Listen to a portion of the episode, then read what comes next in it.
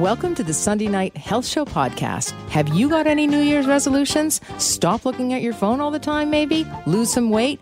Perhaps it's alcohol. Maybe you're going to give it up, finally. I'm talking to somebody about his life on and off alcohol. I also have a gentleman guest on the show, Gogs Gagnon, who will share some exciting news about his book, Prostate Cancer Strikes Navigating the Storm. Also, let's get real on that sex thing this year. What are the five things you need to talk to your partner, lover, spouse about in 2021? And how to look ahead to the new year. The Sunday Night Health Show podcast starts now. And so, of course, we're going to start out the year with um, what uh, New Year's resolutions. I'm take my mask off here if you can hear that. Bing. live radio, live radio. As the elastic snaps. Like, why am I so warm in here? I have a neck warmer on. anyway, I'm going to be more put together in 2021. Okay. I love it though. You know, you can wear a mask. You can wear, I wear a shield quite often. You know, nobody knows what I look like. I've I, been a big fan of the mask, honestly, for myself. It's, it's nice. I It's don't mind it No either. shave. It's good. Yeah, yeah. And, you know, but the only thing is like, if you see someone that you don't know, they, first they have the mask on. You've never met them before. You met them in a mask and then you meet them without the mask. It can change their looks. Not that I'm shallow, but it can change their, but I am. I, it changes their looks altogether. Totally. And it's, uh, it can be awkward too. I ran into Jill Bennett on the train one day on my way to work and she did not know it was me. So I was waving at her and I think she was just like, I don't know who this is. Oh my gosh. Well, I re- uh, met with somebody recently and, and they said, So who's this? and we had met before, but I had a hat on, shield, mask, glasses. I'm like, of course you don't know who I am. And but you know, typically people recognize me. I mean, in my entire life, long before I had a radio show, by my voice. They they actually don't remember what I look like. it's pretty unimpressive, not very memorable. But the voice they can remember. I've had, you know, people standing behind me thinking, oh, I know that voice. Anyway, so I I always assume that that you'll know me my, by my voice. Anyway, um, so we're going to talk about New Year's resolutions. If you have any, give me a call. The number to call is 1 399 9898. Um, I would love to hear your New Year's resolutions. I haven't given too much thought to mine just yet, but um, of course, I'm going to try to take off those pandemic pounds. Uh, but something else that I think is a huge time waster, and it is something that a lot of people do, and, and there, there has been a study uh, recently, it's actually a little bit old now, it's probably from about 2014, that uh, tw- 10% of people check their iPhones during sex, and 35% check their iPhones immediately afterward. It's when somebody is actually changing the stations on the TV that you got to worry about, though. Um, but this is pretty significant. Um, and so this is a very difficult thing to stop doing if this is your New Year's resolution. Um, you know, it's uh, as the philosopher Blaise Pascal wrote in 1654 all of humanity's problems stem from man's inability to sit quietly in a room alone. Because what does that force us to do? That forces us to be with ourselves. And sometimes that can be very difficult. Um, and so iPhones were designed, actually, or smartphones, I should say, not just the iPhone, all phones. Um, were designed to um, be addictive, quite frankly. Uh, iPhones and, and smartphones are designed to foster that daily addiction, uh, which can include texting and reading and emails and uh, social media, Instagram, uh, just pickups, checking your phone however often you do, just to see if somebody has liked something on Facebook or Instagram, or if somebody has texted you, for example. So you can have these notifications on, which they don't actually advise. And I don't know if you've seen Social Dilemma, but they actually say um, you should not um, have any notifications, but people do. People also sit and stare. You've probably seen that. People in a in a cafe or a coffee shop staring at their phones, and uh, it gives them um, some type of sense of control or some type of pleasure, uh, because that certainly uh, can or or can be pain uh, and numbing for pain. So uh, I have a little text here from John in Winnipeg who says, My New Year's resolution is to try and be more positive.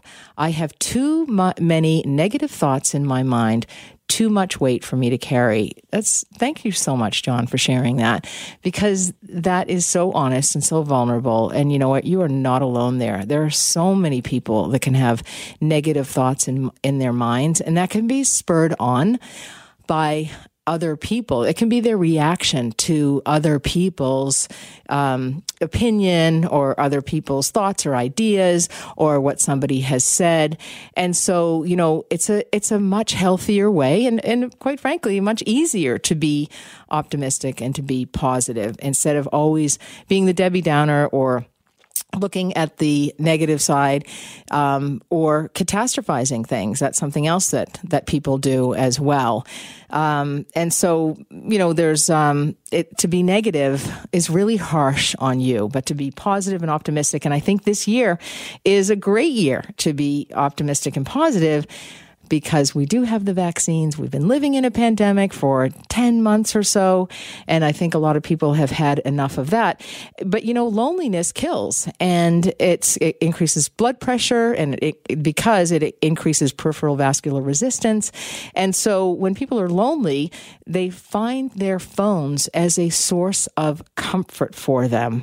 And, you know, they often are staring at it. They are talking to their phone or being, uh, you know, texting on their phone as opposed to paying attention to their families. How many times have you, maybe one of your children or your partner or mother was talking to you and you got a notification and stared at your phone and they said, You're not even listening to me anyway, storming off. I can't say that's happened to me. Maybe it did. Uh, Mary from Winnipeg is on the line. Good evening, Mary. Happy New Year. Thanks, and same to you. Thank you. Last, last week you read a really good poem. I don't remember the name of it, but I'd like to be more like that person, and I see that as a lifelong quest. And I have friends who would really enjoy that poem.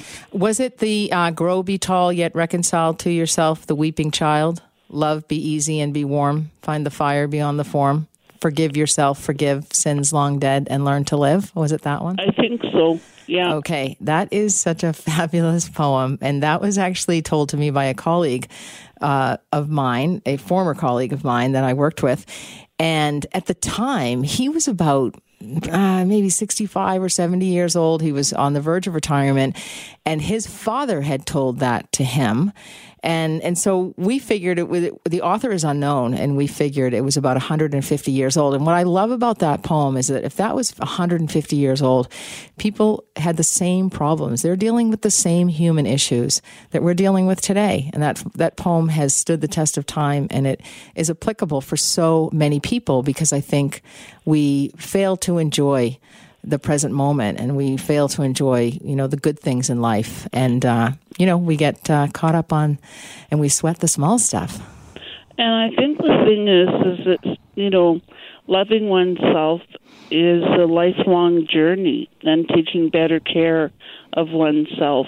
And i think the more you do that for yourself the better able you are to do it for others Absolutely. And it's largely about forgiveness, forgiveness of yourself and forgiveness of other people as well. And, you know, we all make mistakes. We're human beings. We're going to make mistakes. And, and those mistakes can often play out in relationships.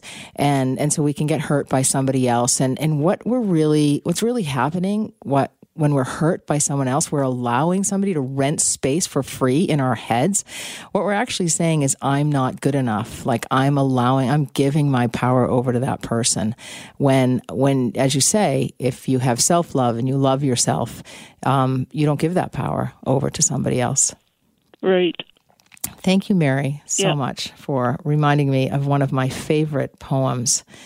Um, the other one is uh, Rudyard Kipling. I won't go through it, but if you could keep your head when those about you are losing theirs and blaming it on you.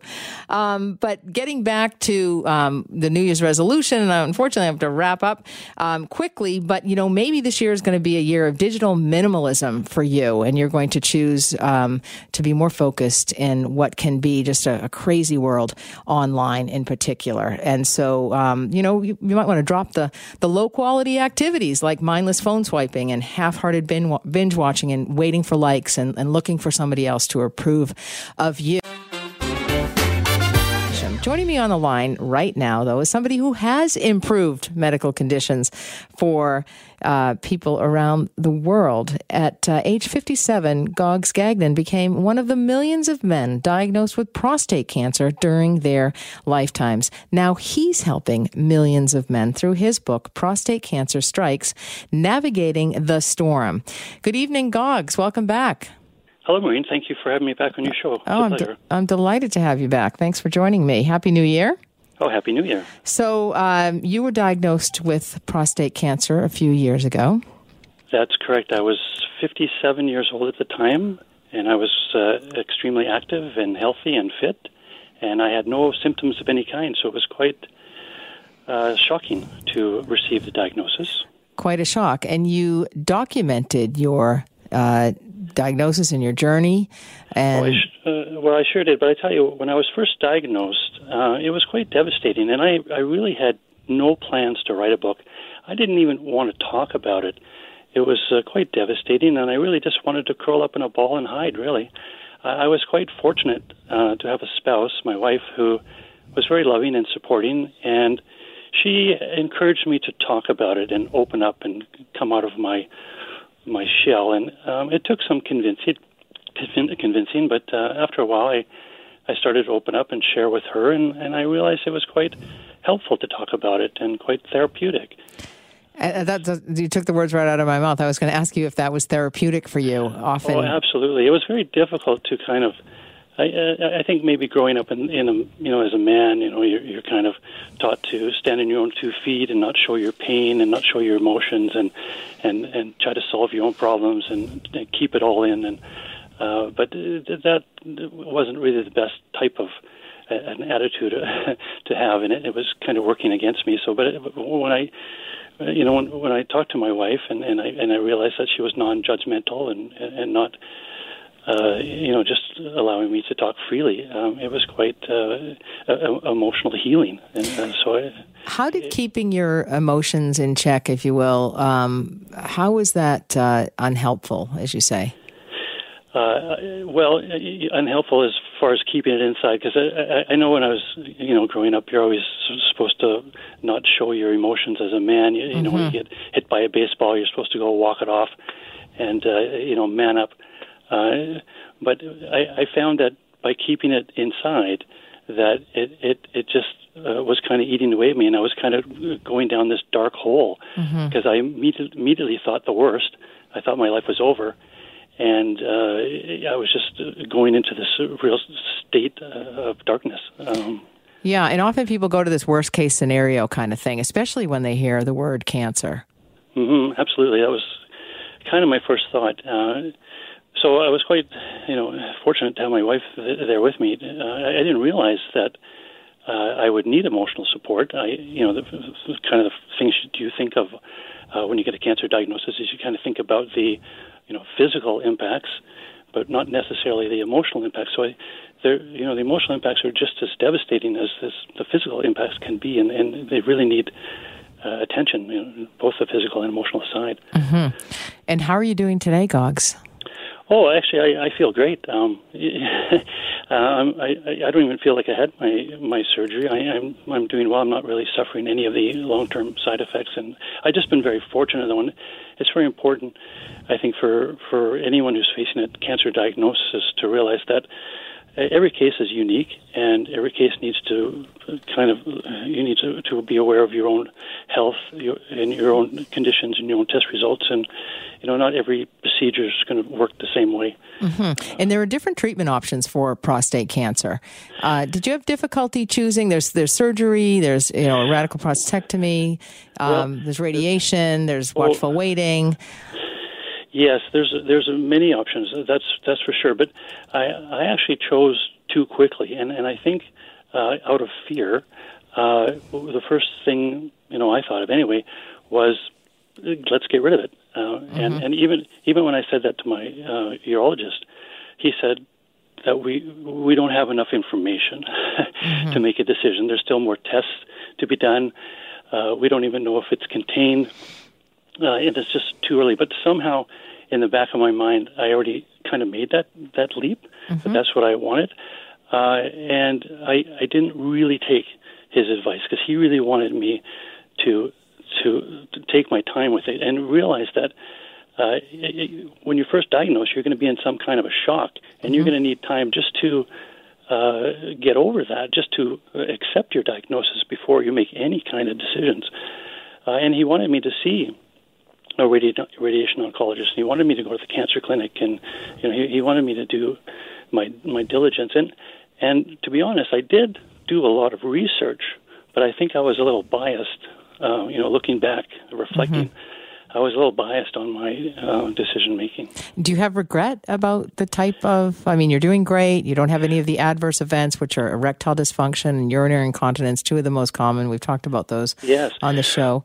But do you well, regret what you chose? I, I, don't regret it only because it worked for me. But I, I tell you this though, if it didn't work for me, I would not only regret it, but I would just be in, in because I didn't do my homework as I really recommend that everyone needs to do that.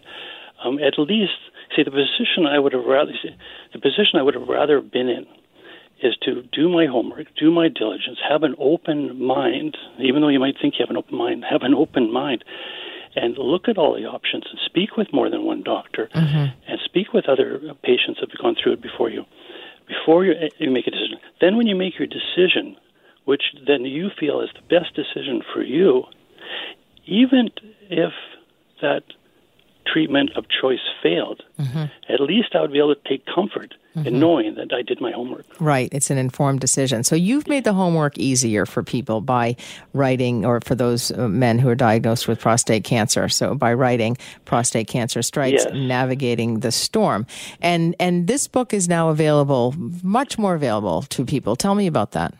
Uh, yes. Well, um, uh, basically, um, the book took me about two years to write, and and, and as I said, I had no. I, I didn't even think about writing the book. I, I didn't even want to talk about it. But with the help of my wife, who helped me talk about it, I started to write a journal, and it was really just a private journal, just mm-hmm. for myself.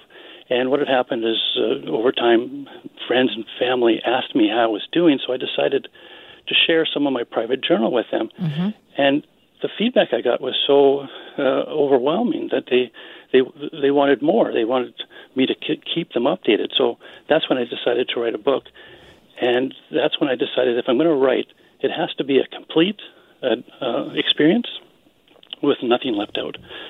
Uh, so I was able to uh, write it uh, uncensored. found a publisher, published the book, and I've been receiving testimonials from actually uh, all over the world uh, from different doctors and prostate cancer organizations. And recently, uh, Prostate Cancer Foundation BC contacted me, and they wanted to include my book in what they call the Reef Knot Kit. Mm-hmm. And this is a, a package that the foundation puts together that contains information about prostate cancer that they give away free to all newly di- diagnosed patients uh, in BC uh, across the province. Oh, that's fantastic. Now, how would people be able to um, access that? Where, where, would they go to get the All book? they would need to do is uh, either go to Prostate Cancer Foundation BC website and they can request the Reef Knot Kit, uh, or they can call them directly. It's fantastic. Gogs, thank you so much. It's great to check in with you again, and, and I'm so happy that you're healthy. And I wish all the best for you in 2021. And, and of course, above all else, stay healthy.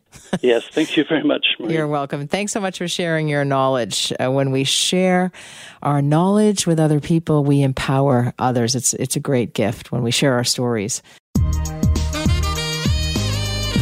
the new year and it's time for New Year's resolutions. And one of the most common ones next to losing weight is going off of alcohol. Alcohol does some things to your body. It affects your, your brain. It, it interferes with normal brain function. Long-term drinking and binge drinking can damage your heart and weaken your heart muscles over time. Uh, the burden that the liver has on filtering alcohol out of your system um, uh, is is very difficult, and that can cause permanent liver damage and lead to uh, cirrhosis of the liver, one of the more common ones. Alcohol can affect negatively affect your bones, your kidneys. You can it can lead to high blood pressure, fertility. It can actually dehydrate your skin and widen blood vessels, making your skin look red or blotchy. It affects your intestines, your stomach, your lungs because it weakens the lungs over time and it makes them more susceptible to collapsed lungs or infections like pneumonia can also trigger mood swings. And although many people use alcohol to calm their nerves or treat their anxiety, it actually can make depression, anxiety, and personality disorders much worse. Joining me on the line is a gentleman that I think the world of, Matt Hyland, and uh, he and I are good friends, and we've been colleagues as well. And uh, he's going to share his story tonight about life on alcohol and life off of alcohol. Good evening and happy New Year, Matt. Happy New Year! Thanks for having me. Thank you for joining me. You know, it's funny to be on the other end of the uh, the phone here. Hearing that music again just brought back some memories. Exactly. Matt was my former board op. Miss you still, even though Mike's doing a great job. Um, but uh, you're one of a kind, Matt. Um, so thanks so much for agreeing to come on the program tonight and and talk about your life uh, before alcohol and after uh, or after alcohol and before alcohol. However, yeah, on and off. You. I'm, I'm, I'm, very happy to. Uh, I'm very happy to, to talk about it. So, uh, tell me a little bit about your journey. When did you realize that alcohol was a problem for you? Um, it's I've probably known uh, for six or seven years, I'd say, mm-hmm. and it had been over the last four or five. Uh, I would say probably five. I had been that's when I started to to reach out, get help. Uh, I kind of first started by going to AA meetings. Um, I also re- received some counseling when I was going to BCIT, but this wasn't anything that that crept up on me. Like I drinking was always a problem for me. I right from when I first started drinking when I was 16, it was binge drinking or or nothing, unfortunately. So once you started, you couldn't stop. Is that effectively binge drinking? Um, I think that it was always a race growing up, mm-hmm. and it was always a competition to have the most. And then as I I went traveling and whatnot, drinking was always a big part of countries that I was in, in Ireland and in Australia. And um, it it it it used to be something that I would do for a celebration or like you were talking about earlier to relax. Mm-hmm. And and then it got to a point a couple years ago where it was I, I had to drink for myself to feel normal and um, just to even interact with people and not be um, like you were mentioning how. Uh, it, yeah, it, it, the happy, the feeling of happiness left, mm-hmm. and like that, and it was I was just trying to maintain a really low standard of of um, normalcy, mm-hmm. and it got to a point where I, I drank more and more and more until, unfortunately, it was every waking minute I um, I was looking for something to drink. Mm-hmm. And what was the, there's a lot of talk about rock bottom, and a lot of people equate that to you know being homeless and living on the street, but that's not necessarily rock bottom for people. Did you experience that, or what was yeah, it that said I question. need help? That's um, something that we talk a lot about in therapy, and what like because everyone's journey in addiction is uh, vastly different. Mm-hmm. Um, for me, I had been drinking so much that when I stopped, my body, my withdrawals were so severe that I had seizures. Oh, and um, so I was hospitalized, mm-hmm. and um, it was at that point that I decided to um, to go to a center and, and get help. Mm-hmm. And I'm I'm very happy. I'm very lucky that um, I was able to go to a place. Uh, my parents uh, helped uh, pay to, to to put me into this place, mm-hmm. and um, I'm very lucky that I got to go there. It was um, um, it was it was amazing. It it I, I've I had been wanting to go to detox, mm-hmm. um, but with COVID, they had closed down detoxes in Victoria um, with the expectation that they were going to need the beds uh, mm-hmm. for COVID. And so when I, in the springtime, when I finally got in to go to detox, they turned me away um, because uh, I had told them I, I hadn't had a drink in a week. They're like, no, we can't do this. And that's what actually one of the biggest tragedies right now is that so many people are turning to alcohol and drugs. And um, because we don't have to get into detail about what's the mental stress of everything that's happening right now, right? So absolutely, absolutely, and um, you know that's another uh, healthcare crisis that we're, we have going on in this country is the loneliness factor, the low self esteem, the loss of jobs, you know, and the and the trying to feel better.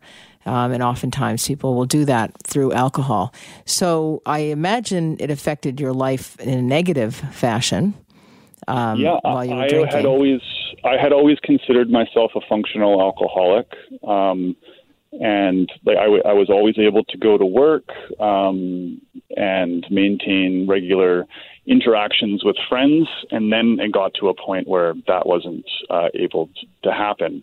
Um, I had also been taking antidepressants, mm-hmm. and so I was drinking to self medicate as well. Um, and you know they say that 90% of people are functional alcoholics they're living in yeah. the white pillared homes in the suburbs um, you know we have this classic picture of an alcoholic as someone who always drinks too much and whose life is falling apart because of it but that's not necessarily the case but it can get there as as you described your life getting there um, how is life now, Matt? Since you've, how long have you been sober? Um, uh, it was four months on Christmas. Congratulations! That's fantastic. Yeah, I'm pretty happy. Um, yeah. It's the longest I've gone. Uh, it's the longest I haven't drank since I was 16. So that's amazing. And and there is life without alcohol. And you're finding what are some of the joys that you're experiencing? Um, memory. memory. Um, Did you want me to uh, sing, one, Matt? One of the sex drive is back. Um, Mm-hmm. Um, you know, I I have energy to do things. I'm sleeping properly. Uh, I used to sweat ridiculous amounts when I slept. It was gross. Um, ah. Um, there are all sorts of weird little, um, like my skin's getting better. Um, I'm saving money. yeah. I have hobbies again. Yeah. Um, nice. I, I, haven't started to date yet. It's kind of a recommendation when you uh, when you go th- through a recovery like this just to focus on yourself. Mm-hmm. Um, and it's hard because I want to be with somebody, uh, especially when there's not many people in my bubble and and whatnot. But uh, mm-hmm. but no, um, I mean I'm feeling really good right now, and I know that the hardest part for me was making the first step and reaching out for help. And I want people to know that are listening that want to make that step, uh, but can't. Uh, I know that I know what it's like to have something holding you back like that, but there are lots of great free links that you can use.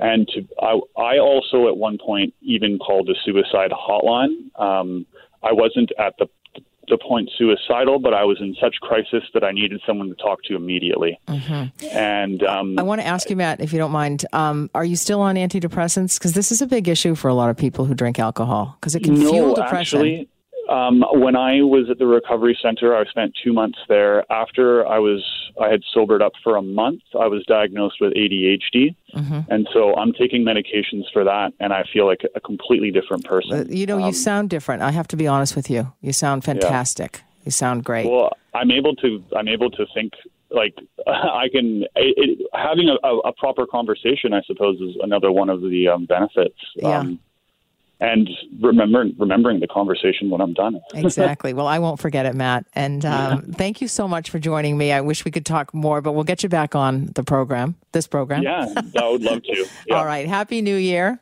one day you at a time. Well. And congratulations. I'm super proud of you. Thank you so much. Well done.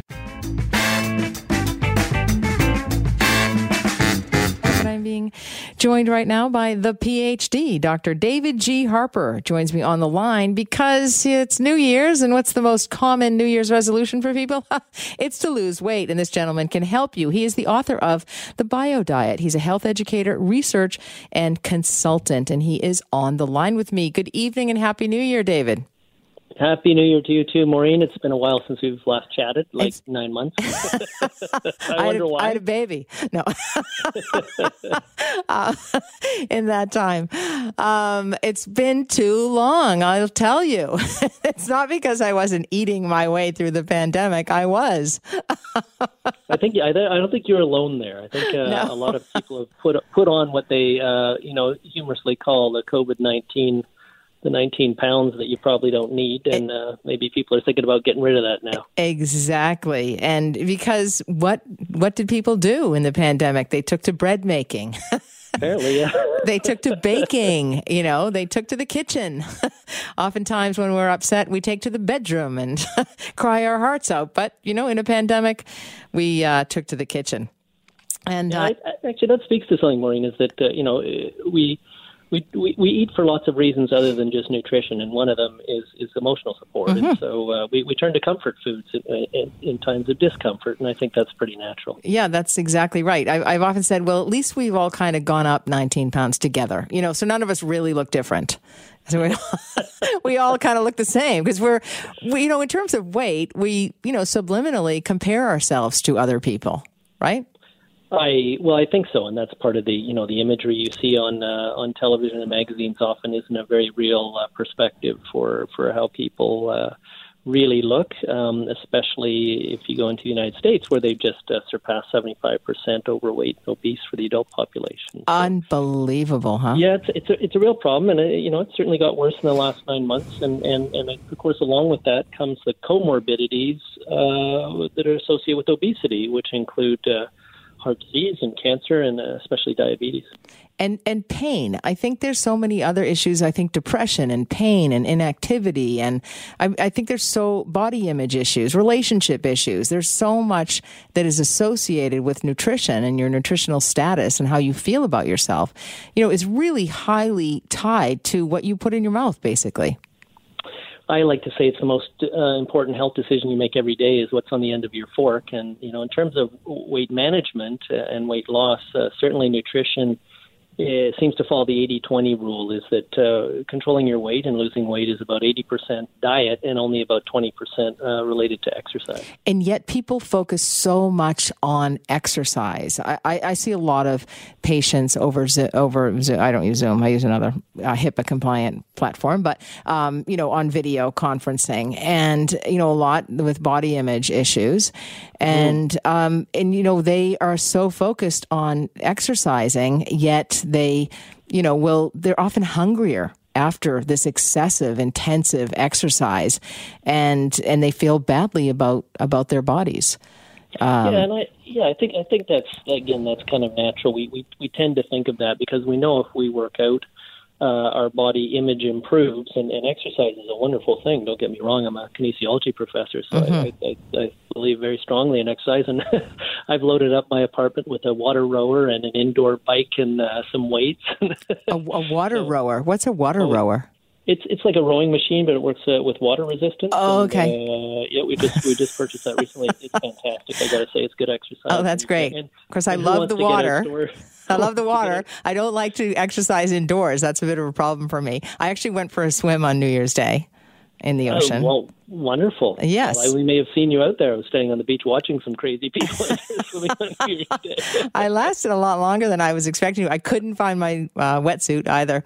Um, but yeah, I'm a big exercise fiend as well every day. Um, Exercise for me. I think it's fantastic for mental health. Uh, but I also, you know, I can't say that what's on the end of my fork is always the best decision that I could make, uh, especially in this pandemic. And, you know, I've been one of those, I've been fortunate in that I've been busy in this pandemic. Um, but with that too comes less focus on, you know, eating healthily. Um, so, but you have created, and I was telling a friend of mine that I went for a hike with today about you and, and your book, The Bio Diet. And I know she's listening in because she, she asked me if I wanted to go on it together with her. She wanted a buddy, um, which is often a good idea for people who are trying to, to lose weight. Um, Absolutely. yeah, and I just wanna that buddy lives with you. It, that, what's that? Especially if the buddy Especially if lives with buddy you. lives yeah, with you, yeah, yeah. This one doesn't. The buddy that lives with me, yeah, that's a problem. we'll have to. I actually said I'm moving out. I'm going to a hotel for a month because I do not like what you're bringing into this house. and um, you know, some people have better discipline than others. Uh, so you know, some people can just eat a little, and then there are some of us who eat the entire bag.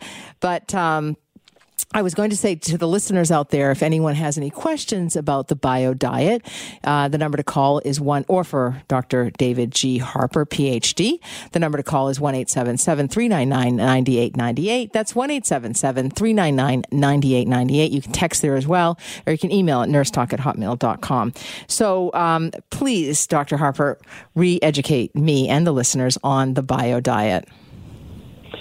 Yeah, well, thanks. So, so you know, we've, I, I'm a researcher. I, I make evidence based decisions about, uh, I try to do that about everything I do, but certainly my research area has been in, in nutrition and, uh, and its effects on chronic disease. So my, my main focus isn't really weight loss, but it turns out that um, the clinical studies, the ones that you can pay attention to, the ones that are published in the in peer reviewed journals that are robust studies, clearly indicate that the, the best way to lose body fat which of course is weight, and, and keep it off is, is through a well balanced ketogenic diet, which is a very, very low carbohydrate diet. Essentially, you eliminate carbohydrate from your diet.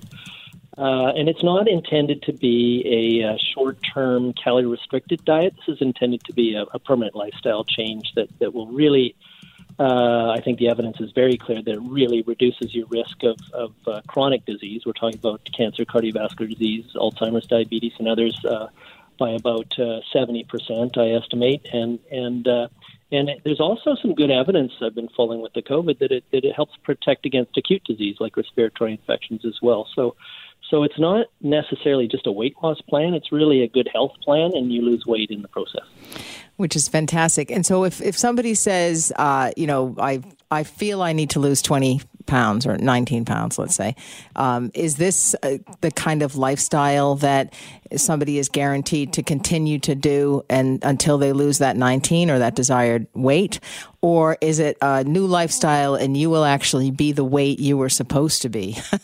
yeah, I, I think it's more the latter. I think we all have, you know, there's, there's various theories about, you know, what your weight should be in set points and various ways of measuring it. And we tend to use body mass index. I shouldn't say we because I don't, and, and increasingly in science we don't use it because it's not a very good measure. Uh, you know, body fat is far far uh, better measure of, of your state of health. And we were talking about pain earlier too. Uh, people don't often don't know that uh, that increase in body fat, and I'm talking about the mid-abdominal obesity, uh, is is highly associated with an inflammatory condition, which of course makes those uh, conditions conditions worse as well. So yeah, it's a lifestyle change, and uh, it, it it has some challenges. The first thing I should say is you shouldn't uh, do this uh, based on what you find, you know, on the on internet videos or whatever. Mm-hmm. Uh, that's one of the reasons I wrote the book with my wife Dale Drury is to is to make it approachable and engaging, but also uh, one one of the things I emphasize is to do this in cooperation with your physician because it is a, a considerable health style change, and there are some contraindications that you should be aware of um, that you should discuss with your physician too. In other words, it might not be right for you, but uh, when you consider that, you know, uh, in Canada about two thirds of people are overweight or obese, and this is a good way to address it, uh, I think it's a good first uh, first step, and, and it doesn't involve drugs, and and uh, and for the, for most people, they will lose. Women ten to fifteen pounds within a few months, and and men about uh, twenty to twenty five pounds. Yeah, of and course. as long as you stay on it, you should keep it off. Yeah men always lose much more weight much faster. Um, well, they start bigger too, and and th- th- there may be some some uh, hormonal things associated there as well. Uh, we do know that women and men respond differently to nutritional changes, but uh, I think it's just that men tend to be larger to start with. Right, right. Um, and you walk the talk as well. So you actually yeah. live according to the bio diet yourself. And I've seen you in person, although I can't have you in the studio right now. Um, you are very trim. Very lean. Yeah, I weighed the I weighed the same weight I did. I was actually when COVID hit, we were doing we were taking you through the 12, uh, 12 weeks, uh, the five steps of the bio diet, and I had headed down to Denver to give a, a talk right. on uh, on cancer and ketogenic diets to a group of physicians in Denver, and I I was there uh, March 13th on uh, Friday the 13th, and squeaked back into Canada in time and did my uh, my two uh, two weeks of quarantine uh, fortunately uh, escaped any kind of uh, illness. And uh, but but since then, I haven't I haven't gained a pound. I weigh the same that I did before, and I've managed to stick with it for uh, over eight years now the only person in the pandemic who weighs the same. Uh, Dr. David G. Harper is my guest. He's on the line. He's the author of The Bio Diet. We're going to talk about that specifically. If you have a question for the doctor, the number to call is 1 877 399 9898. That's 1 877 399 9898. You can also text. But I wanted to read this text just before Dr. Harper was on. We had Matt Hyland on, and uh, he shared his story about being sober for the last four months and what life life has been like before and after alcohol. And I just love this from this uh, gentleman, listener in Calgary, Brian. He writes Hi, Maureen. I want to wish Matt a wonderful sober time. I am coming up on 38 years, and I'm sure that life will be great if he stays sober one day at a time. Brian from Calgary. Thank you so much, Brian. That is so nice. I've actually taken a picture of that text, and I'm going to text that to Matt. Um, so thanks so much. Uh, getting back to. Uh, diet. oh, my least favorite word. Uh, but it's not a diet, it's a lifestyle. Dr. Harper, thanks so much for staying on the line with me. Sure. Yeah. Right. And, uh, you know, great, very courageous of, of Matt and others to make that lifestyle change. And, and uh, you know, they've recognized they're doing something that was damaging to their health and have decided to make a change. And, and you had another person, uh, you know, say 38 years later, they're on the same voyage, and you can do the same thing with your with your nutrition. You make the change once and only once, and then uh, then you're fine. Absolutely. And so, tell me how this uh, change is made. Tell if for the listeners, if you don't mind, uh, please educate them on the bio diet. And and can they have that glass of wine? Of course, not everybody has a problem with alcohol, and some people might like to have a drink once or twice a week. Is that allowed on the bio diet? Uh, the short answer is yes. Uh, after you've adapted, it takes a couple of weeks to adapt to a ketogenic diet because there's a pretty significant metabolic change that occurs in your body when you shift from burning sugars, which is carbohydrates, to burning uh, to burning fats. And and so during that process, uh, it's best to avoid alcohol. Uh, but my wife and I, uh, we enjoy wine. Wine, you know, fermentation is a good thing. It turns uh, it, it turns sugar into alcohol, and so it it doesn't affect uh, your uh, insulin levels and so on in your blood like like sugar would. Uh, and most um, alcoholic drinks are fairly low carbohydrate, with the exception of beer. Of course, uh, there are some low carb beers. Uh, most of them they haven't they haven't worked at a very tasty low carb beer yet, but I hope they do. Uh, but yeah, you can you can have a glass or two of wine, of course, as long as there's no uh, other um, preconditions that would prevent you from doing that. Okay, great, good to know. And so, what is somebody? What is life like on the bio diet? Well, like, you know, uh, well, it's. What do you have you for do, breakfast? uh, today, I actually had some uh, some keto friendly uh, pancakes I make with, with almond flour and, and eggs and uh, and cream, and they're very tasty. Uh, and and for dinner, you know, my dinner would look much like yours without any any potatoes, rice, uh, pasta, or anything like that. Um, and generally, the differences you eat. Uh, I mean, almost all the food is is, is fresh, uh, prepared food. You don't eat any processed food. Uh, and by doing so, you gain much more control over your nutrition. So you do have to spend more time thinking about food and purchasing food and and making food. There are there are many many uh, ketogenic uh, friendly products on the market now, and even a lot of those home deliveries have keto options. Um, it is still the most Googled uh, nutrition term. Uh, I think it's now three years running is, is, is you know keto or ketogenic. So it's it's become very popular and much more mainstream. If we were having this conversation five years ago, most of your listeners wouldn't have heard of it, but now it seems to be uh, seems to be popular. I think that's because of its success and also what we've been able to show in the clinic in terms of the health benefits too. So it's it's a five step program that I've designed, which is based on our clinical studies, and it and it starts with making some measurements that you can do at home, um, so that you can measure how much success you're having um, and also making that all important appointment with your physician to discuss it. Uh, and then you you um, you know sort of slowly remove first sugar and then other carbohydrates from your diet in a week or two, and, and then you have to go pretty zero carb for a couple of weeks to stimulate that metabolic change in your body. Um, and then you, and then you just you, you work into a lifestyle where you're you're you're buying different foods, you're making different foods, and you're eating different foods uh, and there are many, many great cookbooks out there, and you can certainly have very satisfying, enjoyable food. You'll find uh, because it's it's low carb, it's also high fat, and fat is where all the flavor is, all the taste, all the satisfaction, and you'll, you'll find very quickly that you don't really miss those carbs. Uh, because you're enjoying all that uh, that that that lovely uh, fat in foods. And you know, people don't typically feel well when they're eating so many carbs. And so I does- don't think so. Yeah, I don't for sure. I'm not a huge carb fan, but um, I, I definitely don't feel that well if I if I do find myself in the chip bag, um, but uh, which I find myself in often. Uh, but you know, how do people report feeling better after having been on the the bio diet? Uh, initially, you know, uh, to be very candid, initially, no. I mean, there is this this period that often is called the keto flu, which happens during this adjustment period, We can get some headaches, you know, and some digestive issues and so on. That's that's temporary for for uh, you know vast majority of people, um, and but. Uh, in all of the clinical uh, work I've done, um, which is, I guess, hundreds of people, getting close to thousands, but hundreds of people, um, uh, they've all reported that they feel great after the 12 weeks. That's the one consistent thing is everybody says, you know, maybe they didn't lose as much weight as they hoped or or uh, or whatnot, but they all report feeling well. And part of that is that um, you know carbohydrates uh, stimulate the release of inflammatory uh, chemicals in in the in the body too, and that creates like those inflammatory things are the things that make us feel unwell. So this year, it's an, communication is the most important aspect of a relationship, whether you are lovers or friends or siblings or family. It is so important and so much gets lost in translation. And so you don't want that translation to get lost um, in the bedroom. But did I give the number to call on the, did I give that number? 1 877 399 9898. Or you can text if you like, feel free. Um, anyway, so it's important to talk about fantasies, fetishes, and of course, desire. And, you know, desire is something that a lot of women at least believe in, and, some, and men too.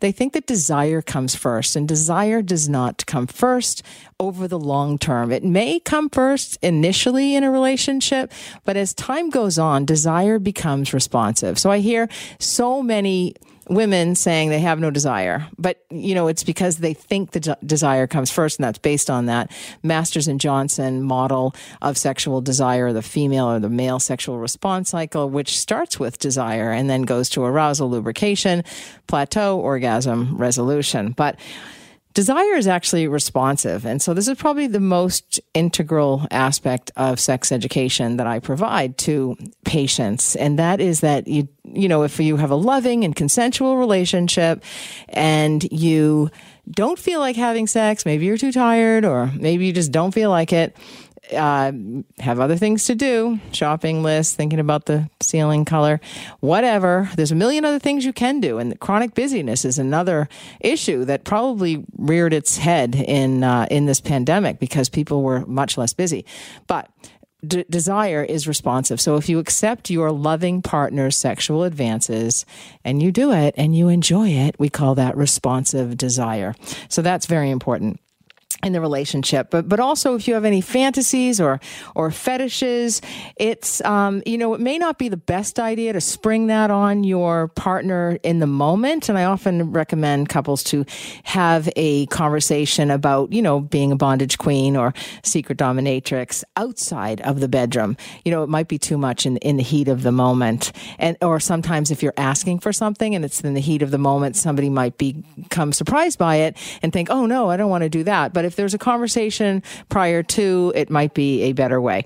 Also, it's important to discuss your sexual history and future plans. Like, are you, you know, um, it's because whoever you've had sex with, you're having sex with that that many people as well, and um, and so you need to have clear STI testing within the last six months. Um, you know, so these are conversations that is important uh, to have. Don't look at, don't leave it up to your partner to look out for your best interests. You actually have to advocate for yourself in um, something like this. So Um, and in fact, it's kind of nice for the two of you to go and get tested together if you don't have a current STI testing. But, you know, talk about it. Talk about family planning. That's an important discussion of any pre sex discussion. And, and also talk to your partner about use the different uh, birth control methods as well and using birth control methods. Um, you know, it's pretty uncomfortable to deal with an unplanned pregnancy before either of you are really ready to become parents. Now, here's something else. I was talking to a uh, patient. Uh, the other day online, and it was somebody who is in a marriage, and it's a sexless marriage, and in fact, they've kind of gone their own ways in the same house. Um, but they, uh, one was considering, you know, having uh, as they termed it, an affair. And I thought, is it really an affair if you're actually not living, you're in separate bedrooms and, um, you know, there's there's no communication. It's basically the marriage has ended, but they're still living in the same house, which is often the case because people um, find housing very expensive, and especially if in the pandemic you've lost your job, it's forced people to make different decisions. Um, and so there was somebody this this particular person had met, and they were thinking about.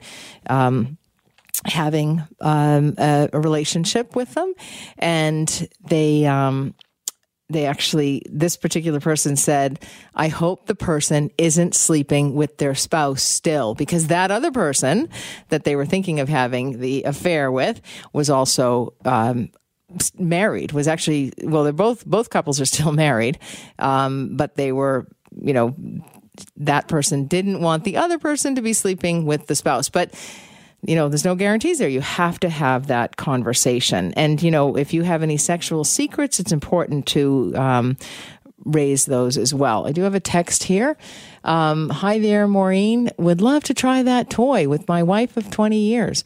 We have tons of toys, but she's lost interest in trying them lately. Something new would be a win win. Well, that's for sure.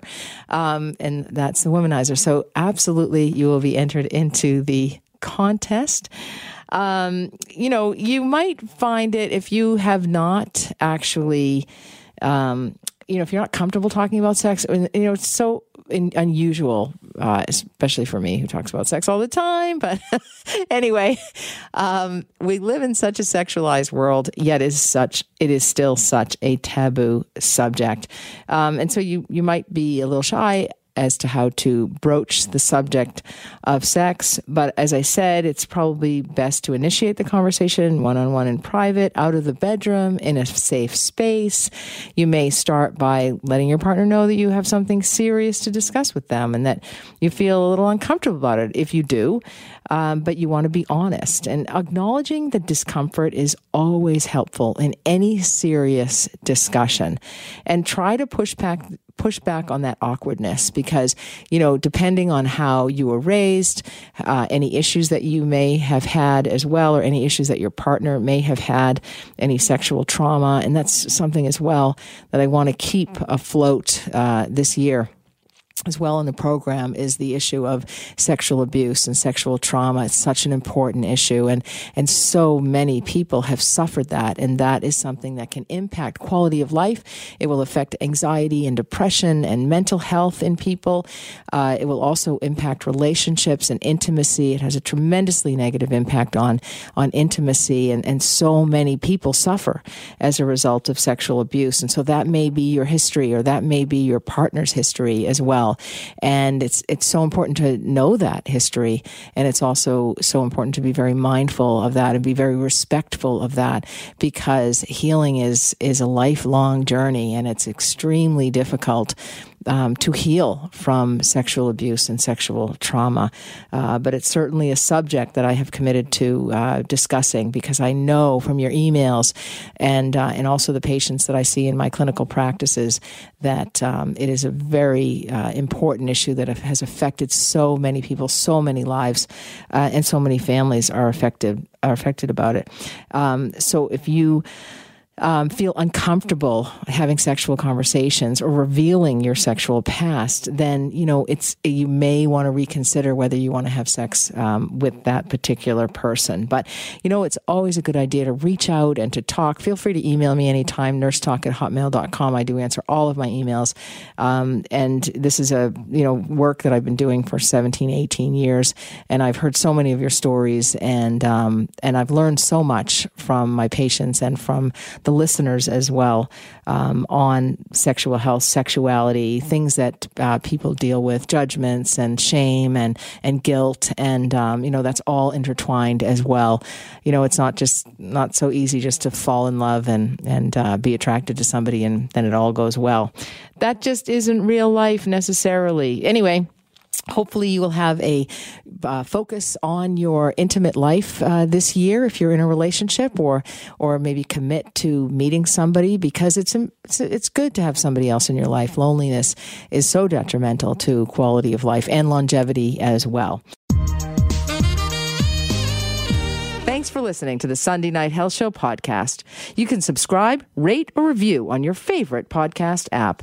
And if you've got a question about your health, the nurse is always in. So email me, nursetalk at hotmail.com, and I just might answer your question anonymously, of course, on next week's show. For now, have a happy and healthy week.